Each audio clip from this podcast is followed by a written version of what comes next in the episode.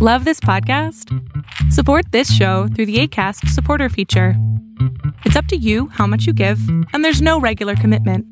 Just click the link in the show description to support now.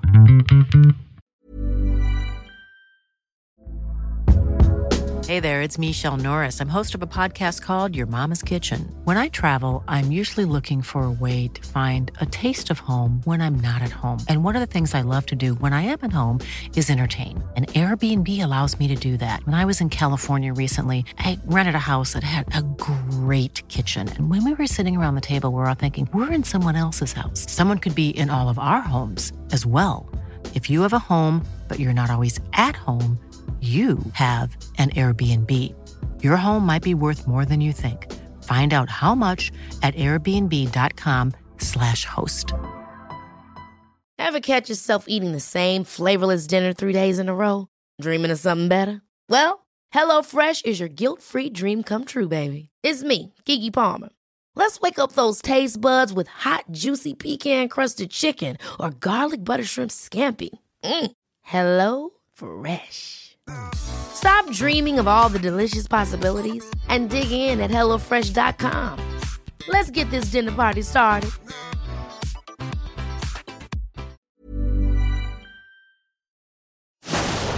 Fiction, science fiction, horror, fantasy, crime, LGBT, thriller.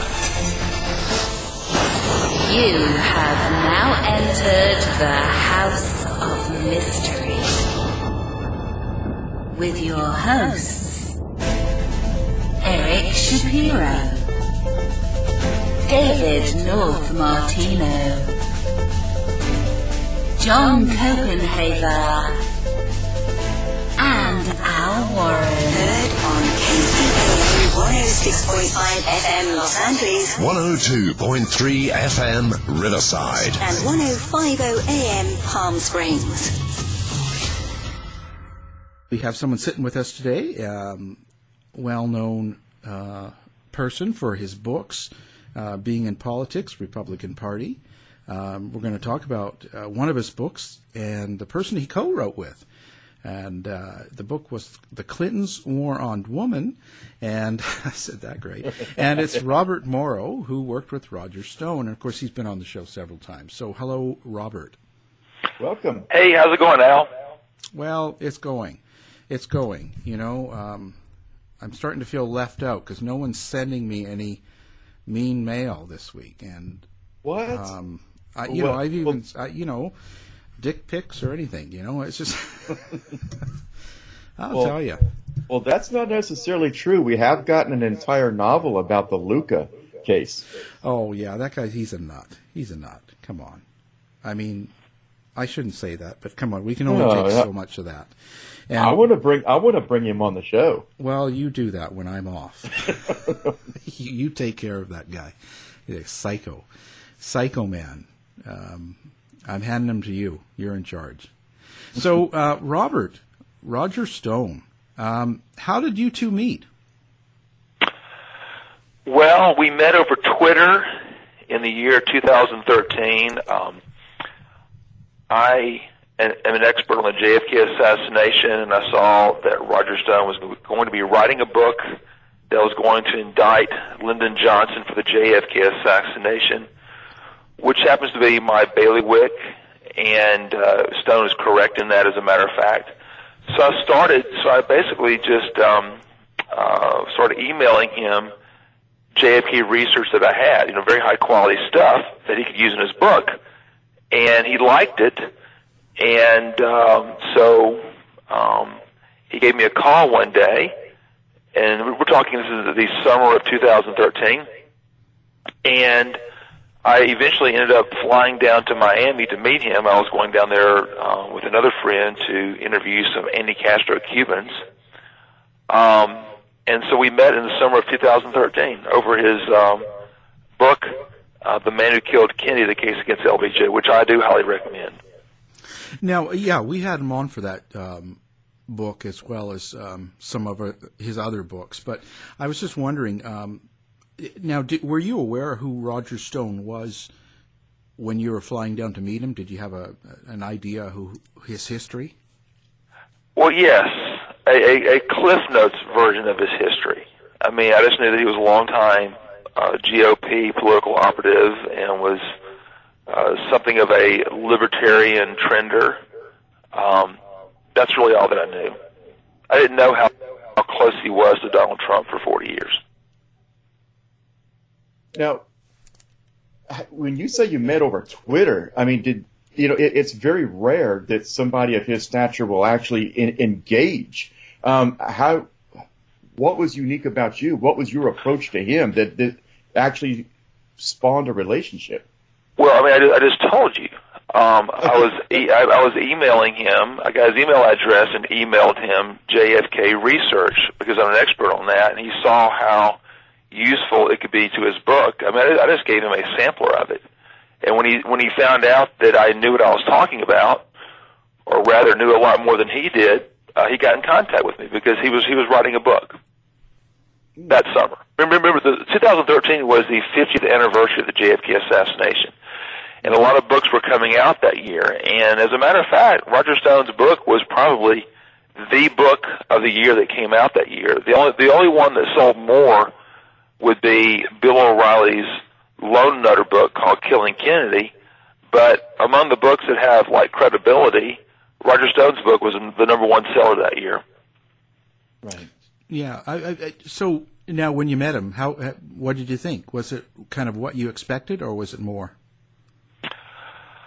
Um, well, I mean, we met at a Cuban restaurant um, in South Beach, and um, we had a nice conversation. You know, Stone is um, entertaining, charming, and as I found out later, psychopathic and a pathological liar. On top of all that, yeah. oh wow, what? Two both. Well, actually, he, well, he is. Roger, Roger Stone is a pathological liar. He lies constantly, and he has for decades. I mean, when he was promoting one of his last books, he said he he he had gotten poisoned by polonium. Just completely made that up. Okay, and so I've caught him in other statements. He just just just completely makes up. But at the time, I didn't know just how bad of a psychopath and pathological liar the man was. I just figured he was a Republican political operative, colorful, you know. Uh, like I said, he is a charming psychopath. And uh, we had a lot of things in common. We hate the Clintons, we hate the Bushes, we hate Lyndon Johnson. Um, I'm not a fan of Richard Nixon. I'm not a fan of Donald Trump. But we had a lot of commonalities on the people in politics who we hate, and we have our reasons for hating them. Right, right. But um, now Roger Stone, uh, yeah, I I agree. Like a, a, a liar is kind of a yeah, he he's constantly. I mean, he was involved in dirty tricks, right? So that's he started being that way. That was how he operated. Well, if you read his biography, not that he has written one, but one of the first things he did, he was in first grade and he was campaigning for John Kennedy for president, and he told all the other kids that Richard Nixon was going to make them go to school on Saturday. And they ended up voting for John Kennedy, and he saw how effective a big lie was at the age of six and he pretty much just continued his career in that exact same vein for 60 plus years following that. Um, you know, um, I mean, I could give you many other examples, like you know, I don't want to go into details, but yes, he, he lies constantly. Yeah, which is sad because he's because when he's telling the truth about someone or something like the Clintons or Lyndon Johnson or the Bush family, in many cases, he's telling the truth. But he'll lie for himself and he'll lie for Trump. But doesn't that, that that's sort of the problem? But when you have someone uh, that you know lies a lot, and then they come up with something for peop, other people like the Clintons or or Johnson, then how do you know you can believe them? Well, that's that's the whole point.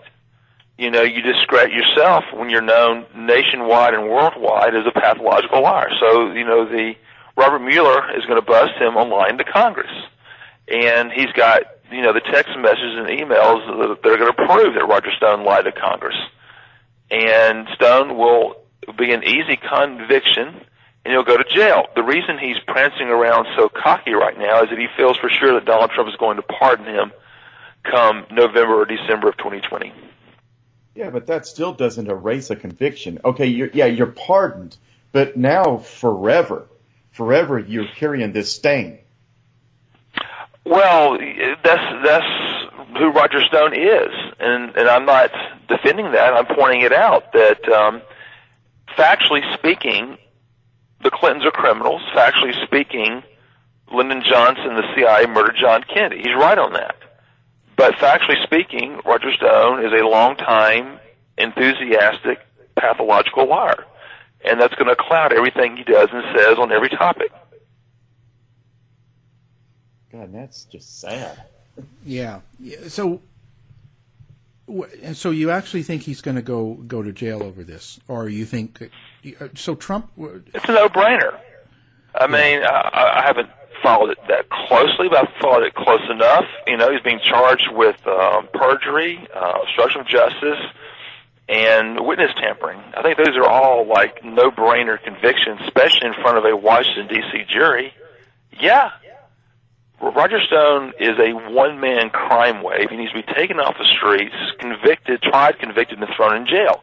And that's going to happen.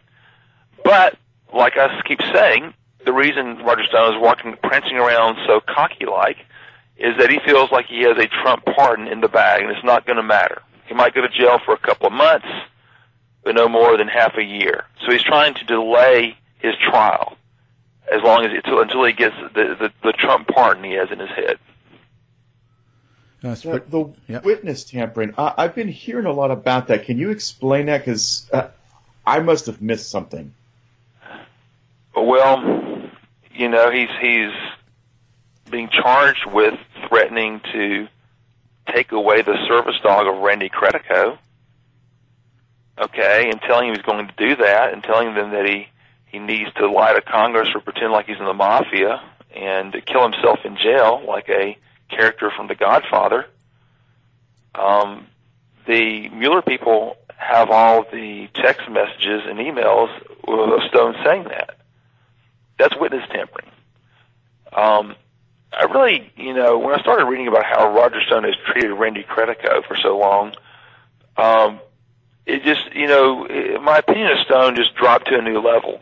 He'll, he's, he's, he's like Trump. He's a bully. He's like the Clintons. He's a bully. If he finds somebody's weak and he can get away with something, he'll keep getting away with it. Like when Roger Stone, you know, called and threatened the father of um, Eliot Spitzer and left a, a nasty voicemail. He said it was Randy Credico doing that because Randy Credico does voice impersonations, and that was a complete lie. So, you know, have you guys been reading up much on this? Yeah, uh, on and off. Do you know the? Um, it's hard. It's hard to well, keep with up with. jo- Joan Mellen too, right? When I um, she told me that uh, Roger Stone had also threatened her and said that if she showed up to the um, JFK convention, she might end up hurt. And too bad for Roger Stone because she reported that to the FBI. Yeah. and you know that's an when Roger was doing that, you know, I was just disgusted that he was doing that. He can't just go, to a conference in New Orleans and present his material and let Joan Mellen present her material.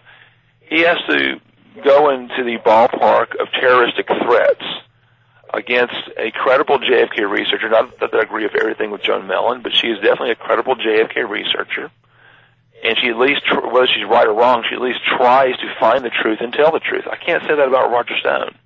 And so, because Roger did not like her book or her writings on Mac Wallace, one of LBJ's cronies, right. um, he was threatening her. You know, and he was also lying about her, saying she was a paid stooge of the Johnson family, or being a, or a paid stooge of Ben Barnes. You know, she's not. Yeah. He, he will lie at the drop of a hat. Well, I, I, isn't it sort of the way it is right now with the uh, conspiracies and stuff? It's easy to just throw uh, take someone like that and say she's a paid person. You know, like you're you're part of the government, the deep state. Uh, but just well, that. uh, Roger doesn't care about the truth, so he just makes it up and says it without any type of evidence at all that that is the case.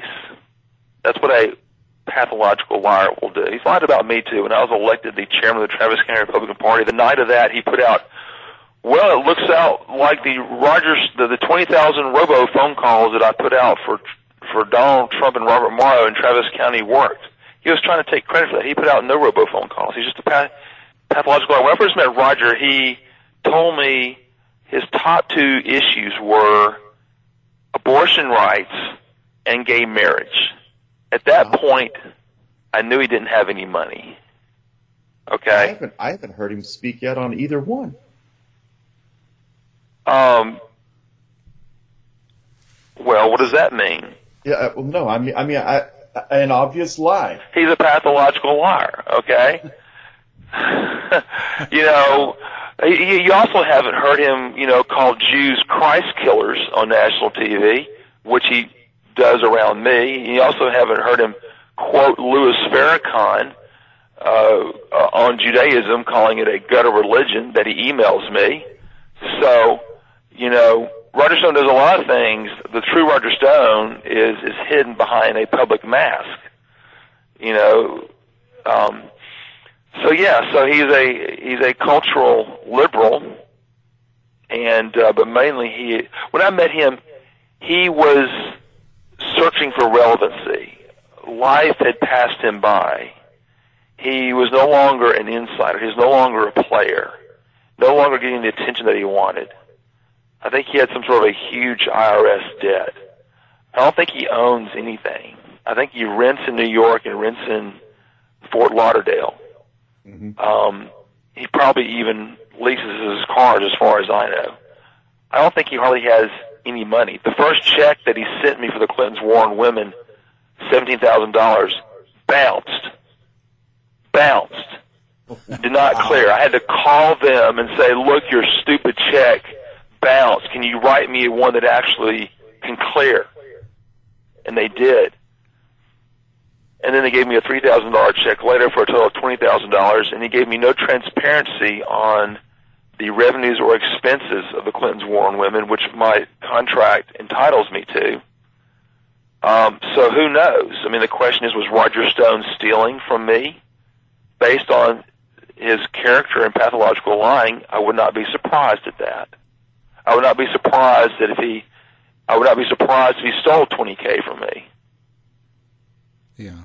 What what's his uh, passion for Donald Trump? If he's um, such a, a, a liberal in, in civil things. No, no, no, no, no, no, no, no, no, no, no, no, no. You're you're conflate. You're you're missing up what's important to Roger. What's important to Roger is not liberal, conservative, or libertarian. It's getting a bunch of attention, being the fanboy of the president, acting important, thinking he's important, thinking other people think he's important. It's not the issues. Okay? Okay. It's not Donald Trump is against abortion rights, therefore I'm not going to. No, no, it's Donald Trump is the president. I get to be important. I get to be interviewed. I get to sell books. I get to give speeches. I get to have the media follow me. I get to put up my my hands in a Richard Nixon peace sign when I'm arrested on national TV. That's what's important to Roger Stone. He's an attention whore to the tenth degree. Now, um, the, the the rumor has it that he used to hire, uh, he used to be a swinger and and hire uh, black men to come have sex with Nadia, his wife. I haven't heard that rumor. Yeah, that's Yeah, I But, but I mean, but can't you just Google Roger Stone swinger and see the National Enquirer article on him in the 1990s exposing him putting up ads for swingers? I didn't hear anything about black women. They, they wanted to have men. He wants. He likes to have men. Uh, he likes to have uh, his wife have sex with men in front of him. So he's the original cuck. C U C K. Cuck. Cuckold. He likes it. Wow. That's a matter of fact. It's But I, I, I didn't get the part about. That's- I didn't get the part about black men, though. I'm sure he'd be down with that. He's he's Roger says he's a trisexual. He'll try anything, which makes me wonder. You know, is is he bisexual? He's a trisexual. You know, so who knows? S- strange character. Um, I, I do know that he told me that he used to have sex with Ann Coulter, though. Ann Said she was skinny. Yeah, Wow. Uh, well, yeah. I mean, you act surprised at all this. You, you, do you Google Roger Stone at all? It's all out Oh, yeah, there. yeah, but, you, you know, know, I- I Google understand- Roger Stone sex freak, uh, Roger Stone trisexual, Roger Stone Oh, yeah. swinger, Roger Stone sex. He used to tell me, uh, "Yeah, Robert, I was up late last night. You know, I was I was in the, the sex club. You know, uh, eating out women." yeah. yeah, I've seen lots of stuff. You you act kind of surprised at all this. Well, that's I'm you're right. surprised that um, you know I take everything with a grain of salt because there's so much talk and there's so much stuff on the internet. So I, I can find pages True. of stuff on here True. on the internet. And Yeah, yeah, but I know Roger Stone personally, so Yeah. all that sex stuff on the internet is confirmed by my personal conversation with him. So he used to have an affair with Ann Coulter. He said he quit seeing her because she was skinny. She said he he liked having sex with um Maureen Dowd back in the day. Said she had big boobs. Um, you know, he used to go to gay pride marches with his New York City mistress. You can Google that. That's one of his girlfriends. He has a kid with the former madam of New York City. I think her name is Right. Kristen Davis or Kirsten Davis. Yeah, yeah, yeah. She was managing him for a while too. That's who we'd go through. Um, I, I, I just, um, it's, it's just crazy that um, he's been able to be somewhat in the eye, but not for these reasons. Well, in the, in the 2016 campaign, here's the secret to Roger Stone. He lost out on a power struggle inside of the Trump campaign. He lost to Corey Lewandowski, who he hates and who hates him back. Okay, Yeah. and so um, he, when Trump started winning the primaries, Stone was no longer a part of the Trump campaign, but he, he kind of like was a Trump supporter and trying to act important and trying to help out Donald Trump. He was a wannabe, a hanger on, trying to prove Donald Trump he was doing great things for him in the campaign. And so I guess you could say he was de facto a part of the campaign, even though he really wasn't in the campaign. He was on the outside of the campaign, but trying to act like he was on the inside. And so, you know, he wanted all the power and glory that would come to him if Donald Trump ever got elected president. I mean, in the delirium of Roger Stone's mind, he probably thought he was going to be a well-connected DC lobbyist, and he'd be making, you know, millions or tens of millions of dollars a year after Trump got elected.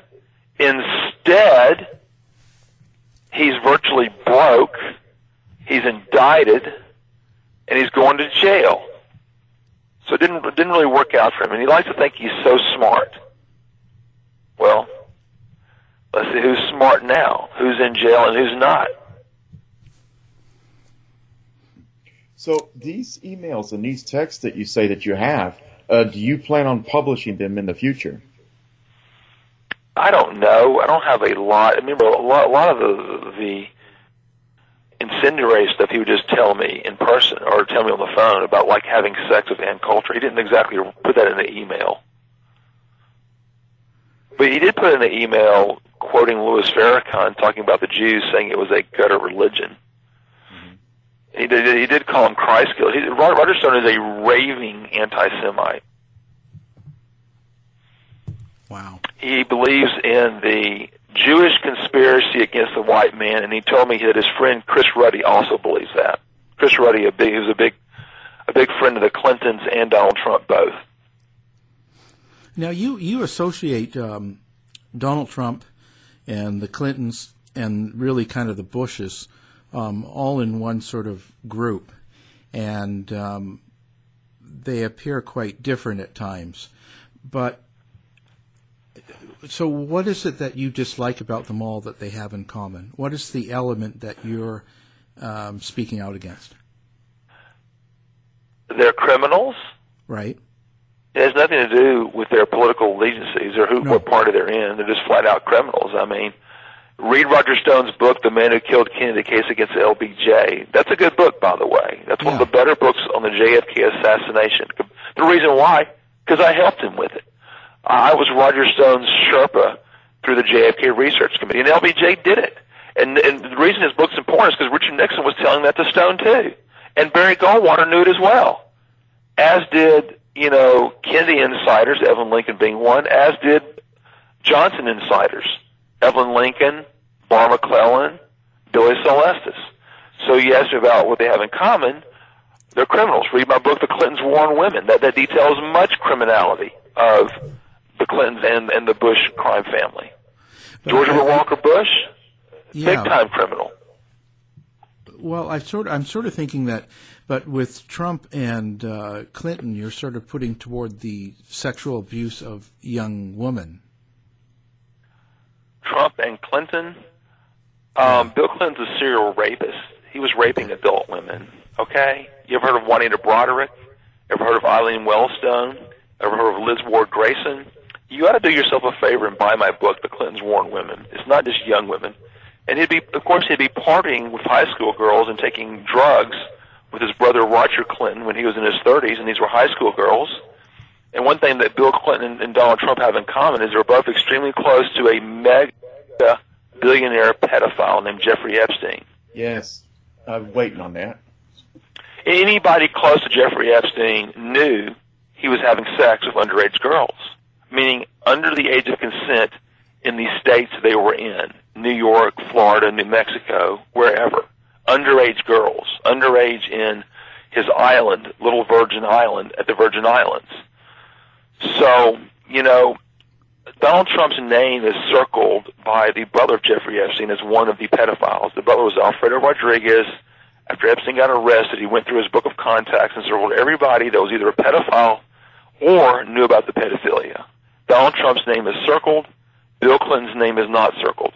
But Clinton flew 25 times on Jeffrey Epstein's airplane. They would nickname it the Lolita Express. The neighbors in Little Virgin Islands would, would nickname his airplane the Lolita Express. You know, the One size fits all seemed like a good idea for clothes Nice dress. Uh, it's a it's a t-shirt. until you tried it on. Same goes for your healthcare. That's why United Healthcare offers a variety of flexible, budget friendly coverage for medical, vision, dental, and more. So, whether you're between jobs, coming off a parent's plan, or even missed open enrollment, you can find the plan that fits you best. Find out more about United Healthcare coverage at uh1.com. That's uh1.com. Hi, I'm Daniel, founder of Pretty Litter. Cats and cat owners deserve better than any old fashioned litter. That's why I teamed up with scientists and veterinarians to create Pretty Litter. Its innovative crystal formula has superior odor control and weighs up to 80% less than clay litter. Pretty Litter even monitors health by changing colors to help detect early signs of potential illness. It's the world's smartest kitty litter. Go to prettylitter.com and use code ACAST for 20% off your first order and a free cat toy. Terms and conditions apply. See site for details. Ever catch yourself eating the same flavorless dinner three days in a row? Dreaming of something better? Well, HelloFresh is your guilt-free dream come true, baby. It's me, Keke Palmer. Let's wake up those taste buds with hot, juicy pecan-crusted chicken or garlic butter shrimp scampi. Mm. Hello Fresh. Stop dreaming of all the delicious possibilities and dig in at HelloFresh.com. Let's get this dinner party started. I'm Sandra, and I'm just the professional your small business was looking for. But you didn't hire me because you didn't use LinkedIn jobs. LinkedIn has professionals you can't find anywhere else, including those who aren't actively looking for a new job but might be open to the perfect role, like me. In a given month, over 70% of LinkedIn users don't visit other leading job sites. So if you're not looking on LinkedIn, you'll miss out on great candidates like Sandra. Start hiring professionals like a professional. Post your free job on linkedin.com/achieve slash achieve today. Lolita, the movie, the book. Yep. So um, Clinton had to have known that Jeffrey Epstein was sexually abusing underage girls. There's no way you could hang out with Jeffrey Epstein and not know that. And Doesn't mean Clinton was being pandered to young girls, but he knew that. He may have been pandered teenage girls for all we know, or or co- college age girls. You know, here's what I want to know about the Lolita Express and Epstein's Island. How in the hell have they gotten away with this for so long? I mean, it, it's it's talked about casually. I mean, it's now a you know it's a household word. You know, Epstein's Island and, and Lolita Express. I, I mean, I don't care who has flown back and forth. Why haven't they been arrested and why hasn't this been stopped? It's still going on today. Well, no. See, Jeffrey Epstein has already gone to jail 10 years ago. He went to jail for one count of soliciting prostitution, not for pedophilia or child abuse. And he, he would serve his sentence at nighttime only. He would work in the day at his mansion or his offices and then go to sleep in the jail in his own private unit in, in, at Palm Beach.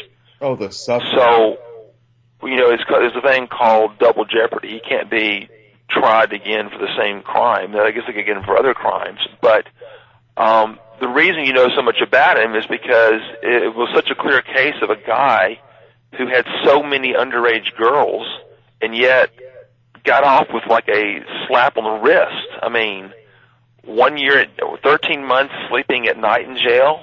Usually you get a 25 year sentence, no parole for that kind of abuse. 25 years, no parole. So, in a few years ago, in 2014, the Epstein case was coming up again. I was I was with Roger Stone. I was educating Roger Stone on the Jeffrey Epstein case, and then I said, Roger, um, the butler circled all the names of the pedophiles in the book of contacts, and Donald Trump's name is circled. We have to put that in our book, or we're not going to have credibility, you know. And he says, "Well, I'll, I'll talk to Trump about this." And then he talked to Trump, and it's in our book. And Trump says, "Well, I went over to Jeffrey Epstein's house in Palm Beach one time, and I saw these little young girls around the swimming pool. And I thought, hey, it's really nice. Jeffrey Epstein's letting the neighborhood girls swim in here. He's a very, very nice guy." And um, so Donald Trump's people later denied he'd ever been to Jeffrey's Palm Beach home. So he's lying. He's telling Stone I went there.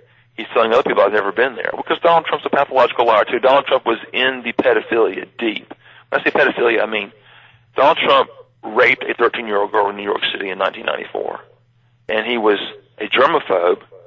And without being too graphic here, he would have these little 12 year old, 13 year old girls wearing surgical gloves while they gave him hand jobs. Now, what proof do we have of this? Well, the proof is the lawsuit of Jane Doe against Donald Trump. Have you ever heard of that? Yeah. Okay, her name was Katie Johnson. That's not her real name either. Okay, she had a series of lawsuits against Donald Trump when he was running for president in 2016. And her lawyer, when she finally got a good lawyer, it was Tom Meagher uh, of New Jersey, a patent attorney who happens to be a fine lawyer. And then later, she was handed off to Lisa Bloom, the the daughter of Gloria Allred, who specializes in taking down bad acting, high profile male perpetrators. So the problem with the case was her friend um, uh, Tiffany Doe, who was a witness to Donald Trump raping her, quit cooperating. Tiffany Doe was a woman who had been hired by Jeffrey Epstein to recruit underage girls for his pedophile party. She had a lot of liability herself. She remained friends with Jane Doe or Katie Johnson. I'm telling you behind the scenes info that I know, okay? Not not publicly known in many places. So when her friend who was going to be a witness to her in the lawsuit quit cooperating, it was her against the world again. And she thought she could sue Donald Trump anonymously. And she did not want to do public interviews. And Lisa Bloom was trying to force a press conference down her throat a week before the election mm-hmm. without really telling her she was going to do that. She was trying to make a victim do something that she did not want to do. A 36, 37 year old victim with no money, medical problems, psychological trauma, terrified of Donald Trump. She's going to throw her to the wolves.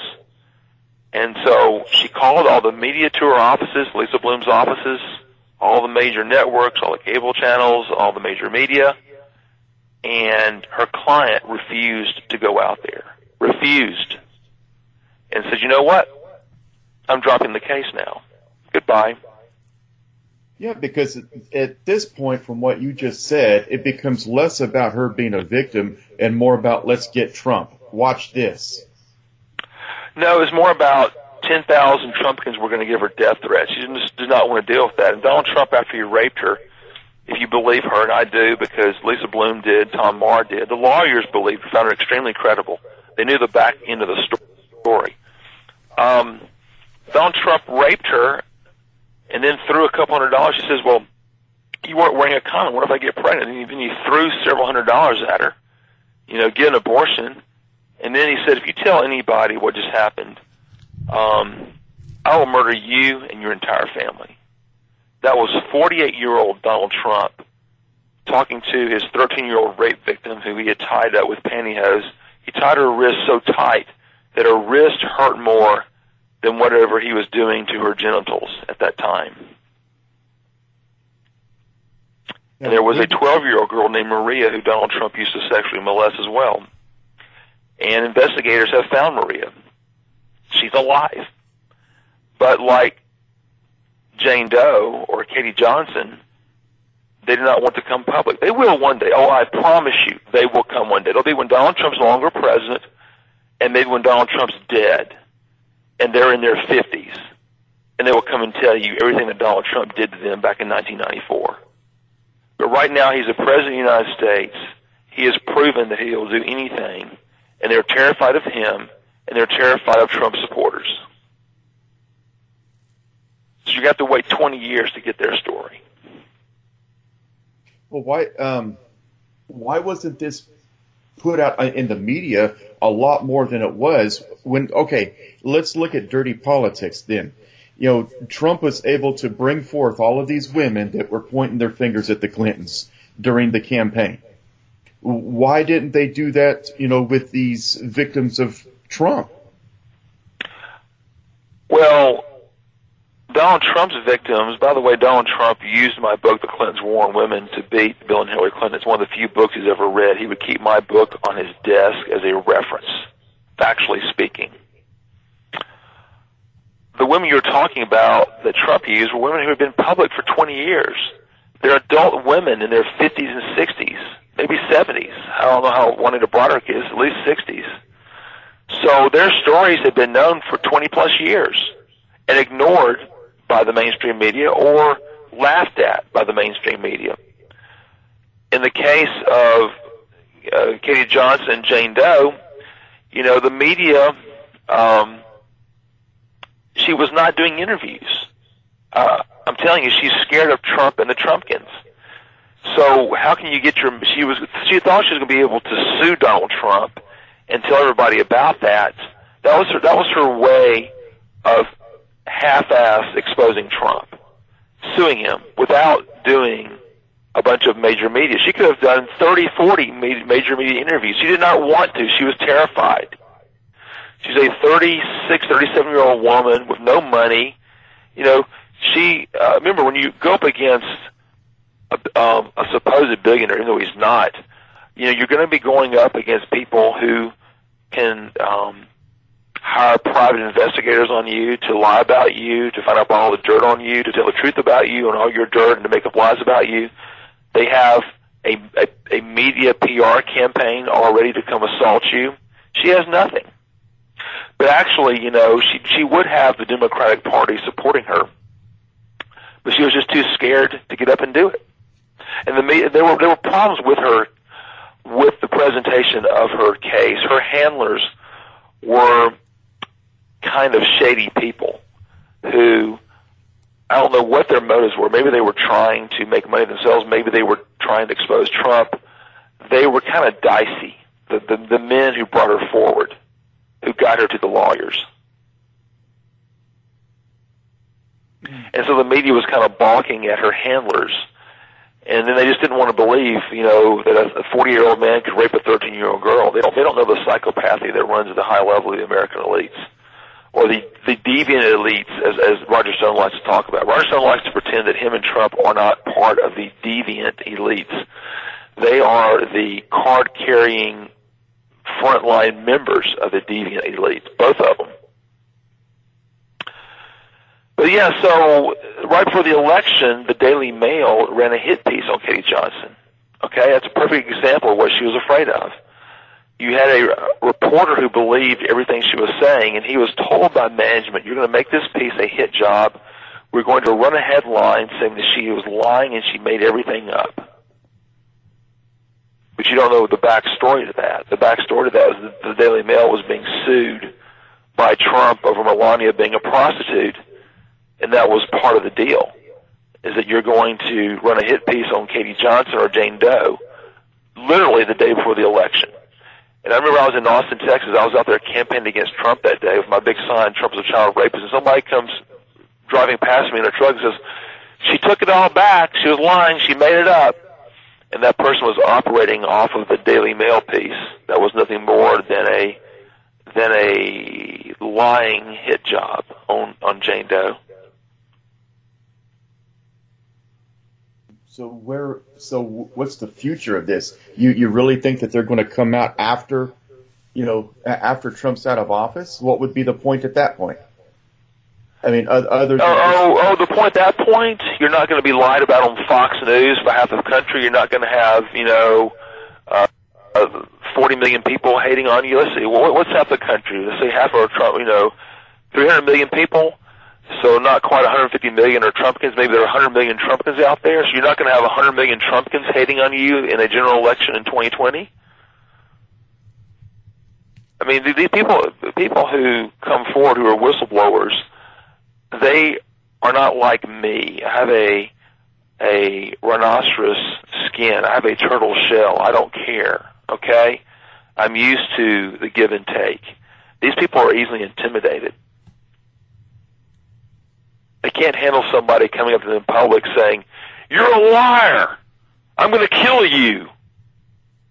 You ought to have your head chopped off. You're lying about the president." I mean, do you really want to walk around your normal life, you know, out there on the street and have some nut job come screaming in your face out of the blue? That's what happens when you get into to, to tiffs with the president. You go to the grocery store. Somebody says, "I hate you. You're a liar. You're a slut." Really? Do you want to do that every single day for a whole year? For two years?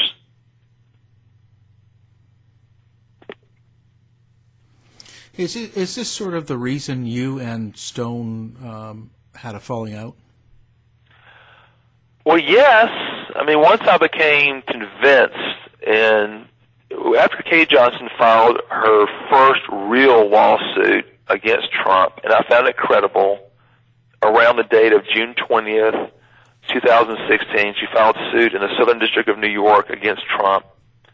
And I read the court filing, and I read the witness affirmations of her and Tiffany um, Doe, and they seemed credible. And the fact that I knew that Trump was a close personal friend of Jeffrey Epstein, no matter what he says, that, that, that's easily found. Um, yeah, so I turned on Trump right there, big time. I'm like, okay, I'm not for the Clintons, but you know what? I'm not running for Trump either. I'm going to run for president myself, and that's what I did. and I got 145 votes in the state of Texas. Me and my handyman did. They're, they're official votes, and they count forever. Yeah, it's a hard thing to overcome the two big party system. Yes, sir. All right. So, what else you want to talk about? Well, when you get into uh, Clinton and, and that, what, what's kind of the biggest surprise that you found when you were researching the Clintons?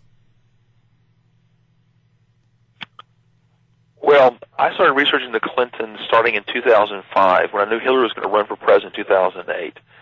And so I went to Amazon.com and I literally bought every single used book on the Clintons ever written, like every one that I could find.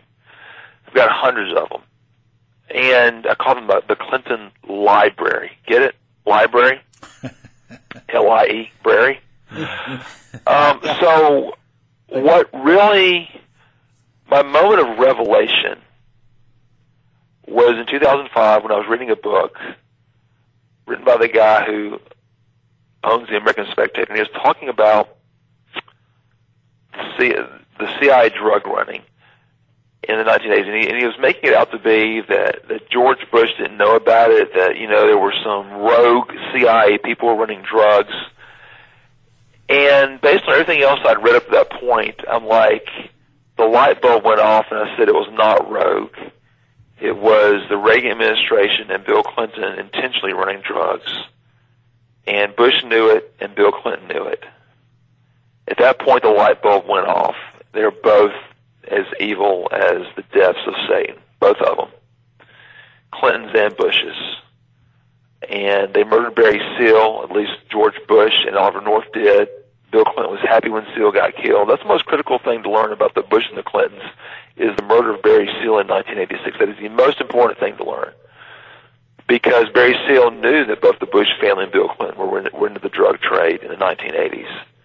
And if he hadn't been murdered, you never would have had President Bush elected in, in, in 1988. You never would have Bill Clinton in 92, 96. You never would have had a Senator Hillary Clinton. You never would have had Hillary Clinton run for president in 2008. You never would have had her be the Democratic nominee in 2016 against um, Donald Trump. None of that ever would have occurred if Barry Seal had told what he knew about government drug running in the 1980s. And he was murdered on February 19, 1986. And the book to get on that is Daniel Hopsicker's. It's called Barry and the Boys, the mob, the CIA, and uh, something else in America's Secret History. So that was the most amazing thing that I learned. The most secret thing was that Bill Clinton was running drugs for Mena, Arkansas, and the Reagan administration um, was running Iran Contra through Vice President Bush and Oliver North, and they were committing all kinds of crimes, rampant drug smuggling at the time that Nancy Reagan was saying, just say no to drugs. The government, the Reagan administration was heavily, heavily into the cocaine trade. Oliver North was supervising it. George Bush was supervising it. Bill Clinton, a CIA governor of, of Arkansas, a Democrat, was enabling it. That was the, the most important thing that I learned. Wow. So what's what what do you think the surprise um, uh, that people will get when they read your book? Um, for well, I mean, there are two other major major things that the media has been covering up on the Clintons for decades.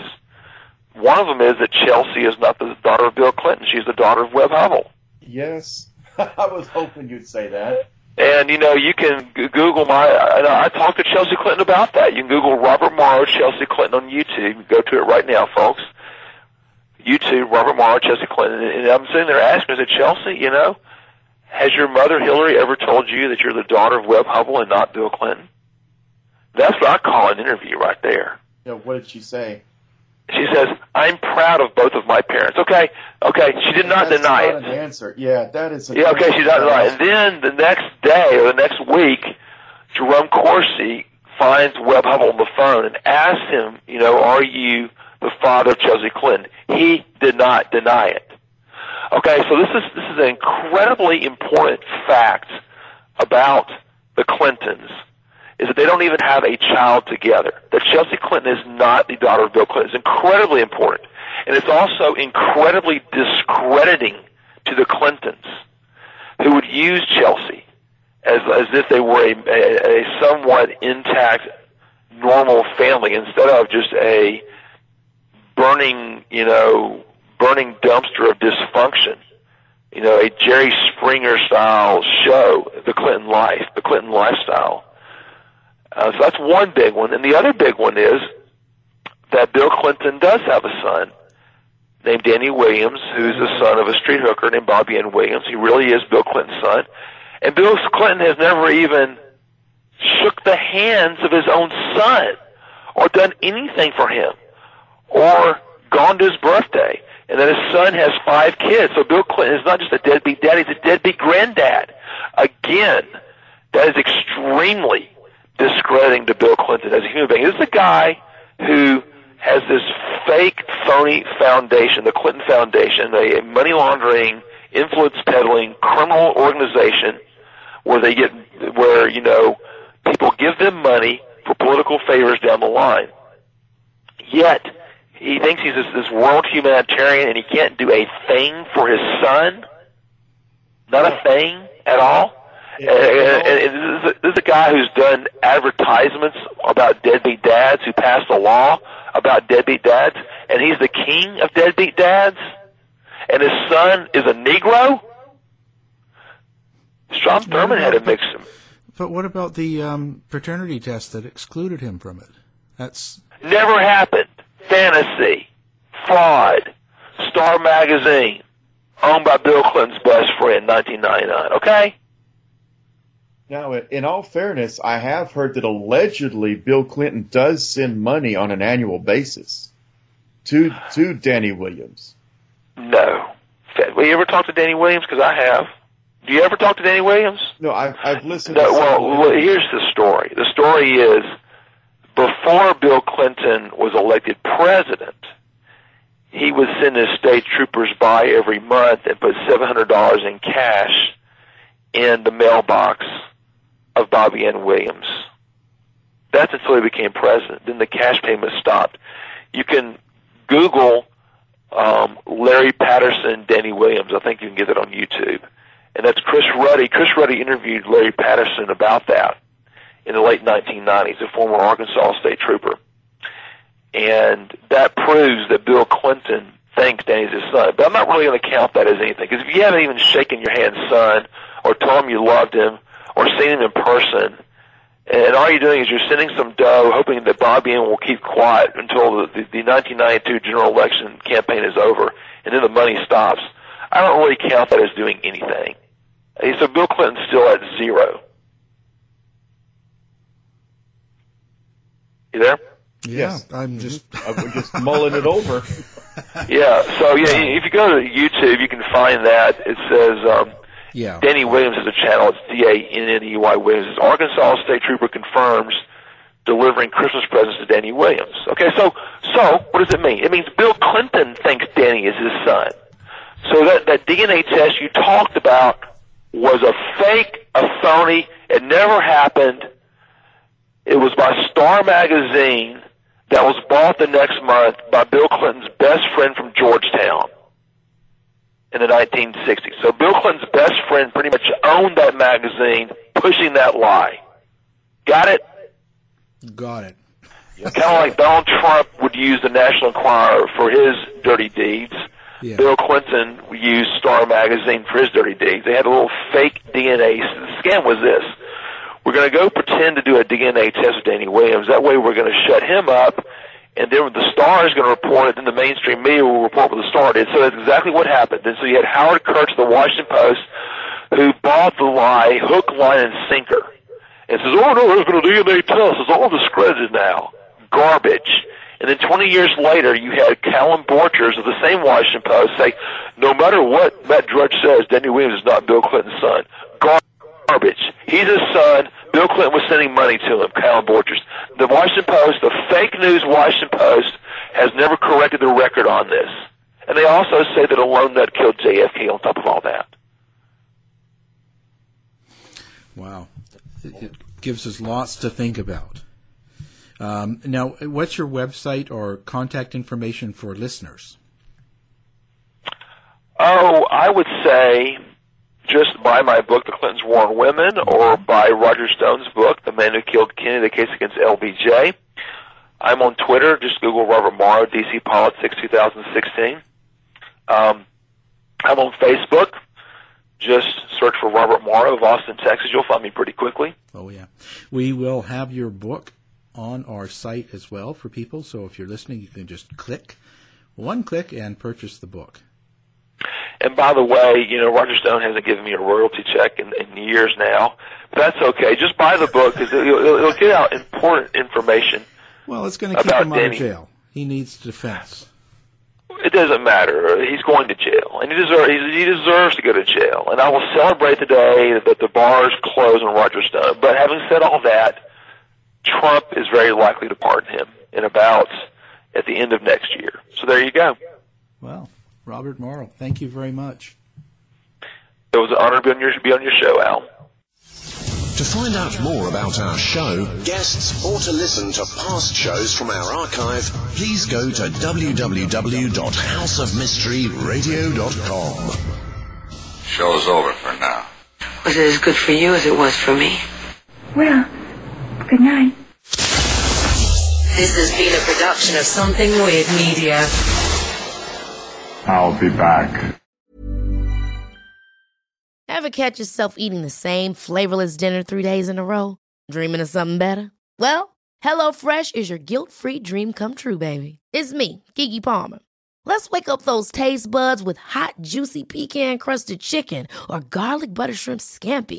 Mm. Hello Fresh. Stop dreaming of all the delicious possibilities and dig in at HelloFresh.com. Let's get this dinner party started. Planning for your next trip? Elevate your travel style with Quince. Quince has all the jet setting essentials you'll want for your next getaway, like European linen, premium luggage options, buttery soft Italian leather bags, and so much more. And is all priced at 50 to 80% less than similar brands. Plus, Quince only works with factories that use safe and ethical manufacturing practices. Pack your bags with high-quality essentials you'll be wearing for vacations to come with Quince. Go to quince.com/pack for free shipping and 365-day returns.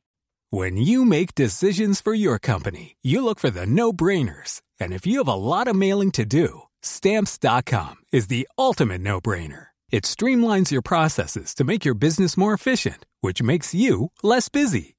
Mail checks, invoices, legal documents, and everything you need to keep your business running with stamps.com.